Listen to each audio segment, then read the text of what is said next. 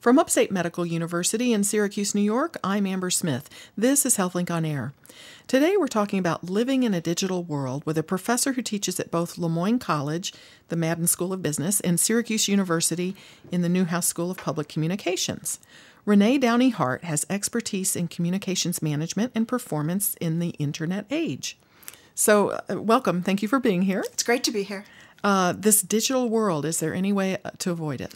I, I, unless you've got an island somewhere in the middle of nowhere and you can unplug everything, I don't think there is. And I'm not sure that we really want to. I don't think most of us want to go back to the days before we could track our teenagers at 11 o'clock at night or get a quick text on a late meeting. There's a lot of it that's wonderful, but it's a tool. It's not to supplant human interaction, and I think that's where we get tripped up. So, what is dig- What do you mean by digital?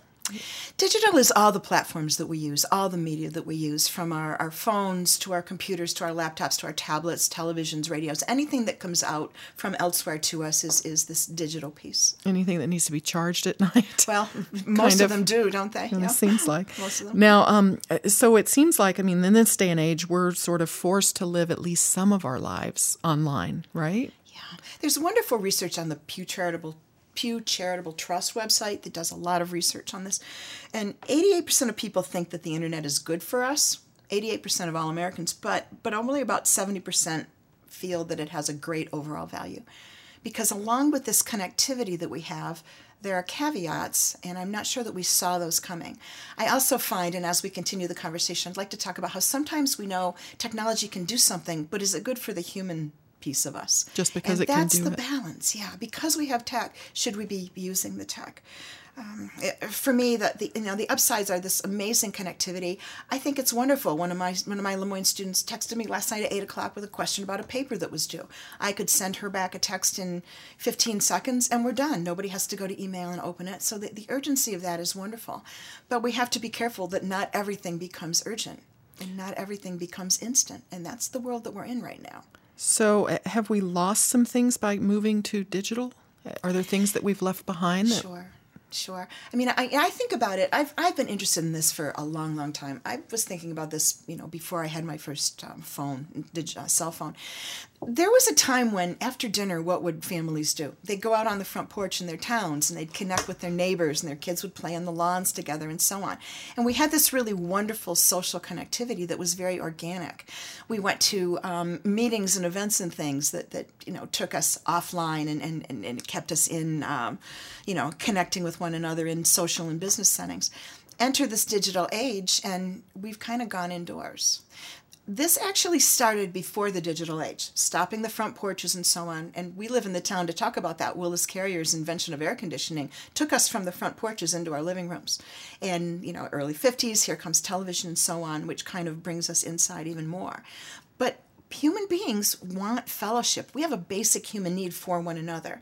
Granted, there are hermits in the world, but there aren't very many. And by the way, they're really hard to find to survey, just for the record. but but for most of us, that social piece is an innate human need somewhere along the line, and we have decided to supplant that with going down to our basement to our computers and saying this is this is my social piece. And I'm not sure it's giving us all that we really need. Well, which generation, birth years, um, which generation do you think is most comfortable and this is most natural for yeah. living online? I'm a baby boomer. And so I had to learn that first computer that sat on my desk, and I missed my Selectric. And I'm sure a lot of your listeners, that's going to resonate for them, right? And then we get into Generation X, which are the people that were born from uh, 65 to 81. And that generation is saying, you know, they're kind of making this transition into digital. But now we have millennials, and, and these people are digital natives. And by the way, millennials are now between the ages of early 20s and late 30s. So as we talk about millennials, I think a lot of us still think of seeing, you know, that student at Le Moyne walking around campus with their phone in their hand. But truly, millennials are all the way up into the late 30s now.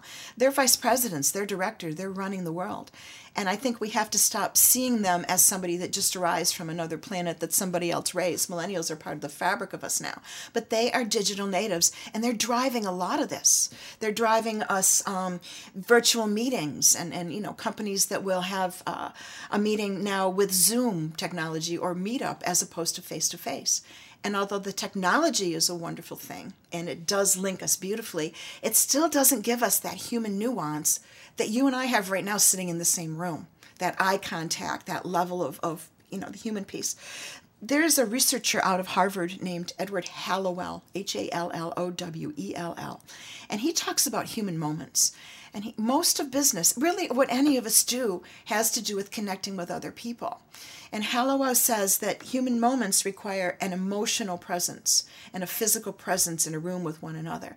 Digital lets us get rid of the physical presence, and we lose a lot. We know with our communication classes from, from forever that it's it's the nuance of the voice, it's the it's the physical motion of the person you're with. And that human moment thing is what makes us who we are and make no mistake, I love my technology. I love my tablet and my phone and all things. I do. I love it. But there's a time to say, you know, what is this? What is this? And it's a tool. It's not the whole of who we are. Well, I saw an estimate that um, 4.1 billion text messages are sent each day. And so, you know, we can be in touch with one another constantly, basically. Um, do you see that as a positive or a negative? I, I, think what I see it as is fascinating. You know, I use this quote when I when I start talking about this in a lecture from Socrates, who talked about how you know this next generation is going to heck in a handbasket. What are they? You know, this is Socrates thousands of years ago, right? And we're still kind of doing that. So for me, um, I, I think that it's it's the beauty of being able to connect that we need to embrace. Okay. Well, um, let me ask you this: What is the constant connection doing to our attention spans? Yeah, yeah that's that's pretty um, amazing, actually. Uh, the average American attention span right now is a very few minutes. And part of that, there was seven minutes for a long time, and part of that was television that gave us a break every seven minutes to do their commercials. Oh. Your subconscious is living and, and breathing there, right? Saying, oh, I'm going to take a break now. So our attention span has been getting briefer and briefer. Now, when you look at this next generation coming up, and no one has quite named them yet, I'm hearing Generation I, small i, Generation Z. Um, this generation coming up, they're talking about it in terms of seconds 15 seconds, 20 seconds, until something zips or blips or needs to be looked at, or you need to check another screen.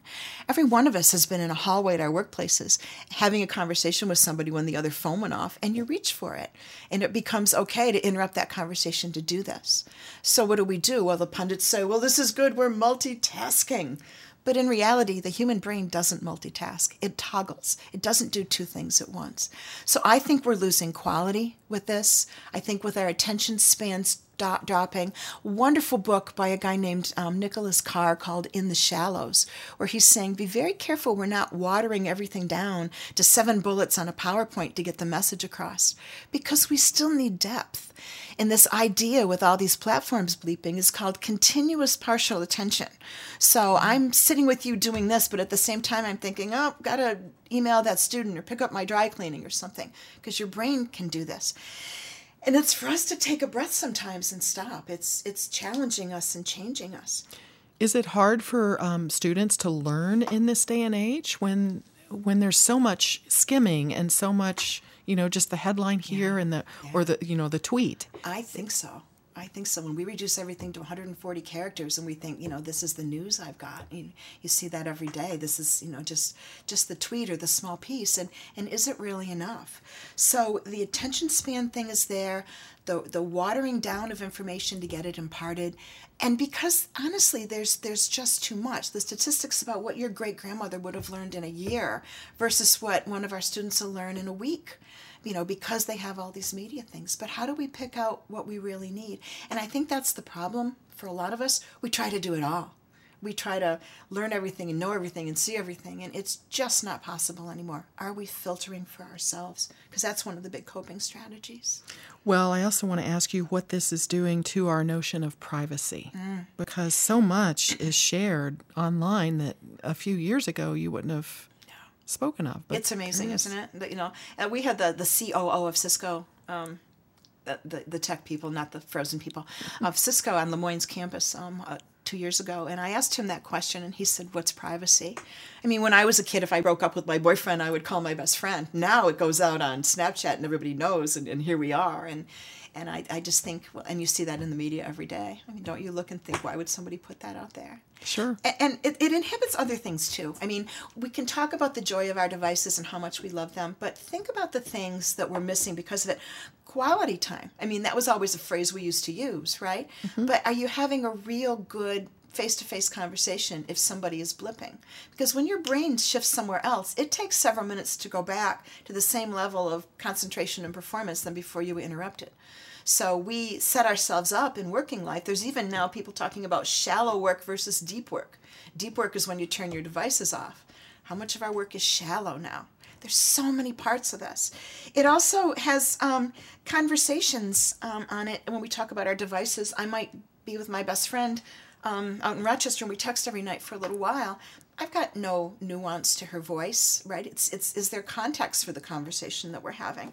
Um, blind dates aren't blind dates anymore. I can go stalk somebody and know who they voted for and what they look like and whether or not they're allergic to peanuts, and you know that's probably good. But but still, are we not missing those human moments? I'm- afraid we're losing our personal touch. I, I will go back a little while and tell you the very first time that I was I was doing digital things. I called my grandmother and I said, uh, you know, this is this is a really interesting way to build community on these digital sites. You know, this was this was you know. 15 years ago and and her point and i talked about building community and she said renee you build community by going out the front porch with a cup of tea and i thought you know from the mouths of my great grandmother something to that. there's something to that cup of tea. So it isn't for anybody to say we want to get away from this stuff, but we sure do want to use it as intended. If all you have is a hammer, what are you doing? Right. Well, I took my iPhone to Apple recently for a repair, and they said they would have to keep it for a matter of hours. Mm-hmm. And the genius told me that this doesn't sit well with teens. He said that some of the teens that have come in and needed repairs would rather, you know, cut their arm off than go without their phone for the few hours that's needed. Does that surprise you? It, it doesn't surprise me because of my students. I do want to backtrack though and say that don't you think it would be a lot of pressure to wear a shirt that says genius on it? When Yes. You go to work. Okay, just wait. Um, my, there's actually research saying that there are mental health issues for students whose phones are taken away for younger people, and I'm going to take that right back to parenting. You know, are you allowing phones on at dinner time?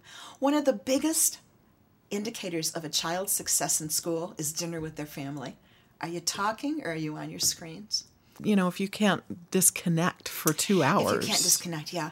Um, it's it's unfortunate because what's going to be lost if you can't disconnect for two hours? What are you going to be missing in those human moments that, that Harvard talks about? Well, are there ways to minimize the anxiety and distress that comes from being unplugged? I- think it's a different thing by different generations. This digital generation that was born with a phone in their hand is going to find that very foreign. Uh, you know, and it's really a pretty simple thing. Can you ever lead an unplugged life? Families can push that to one another. That you know, we have a cottage up north, and for the longest time we had no sing- signal. We played Scrabble and Monopoly and chess, right? A different dynamic than playing Scrabble on my iPhone, which I also do every day, but it, it's different.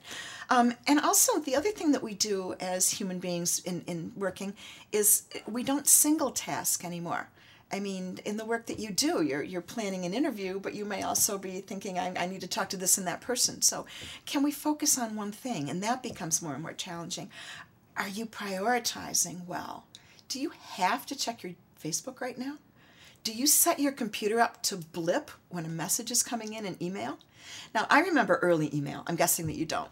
But early email, I mean, you'd get an email and you'd think, oh, wow, somebody wants me. This, I mean, subconsciously, right? This is so cool. And then it turns out to be, you know, my brother in law who says, oh, I got a funny joke.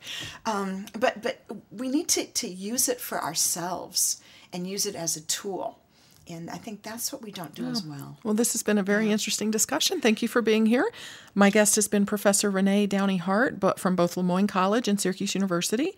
I'm Amber Smith for Upstate's podcast and talk show, HealthLink on Air.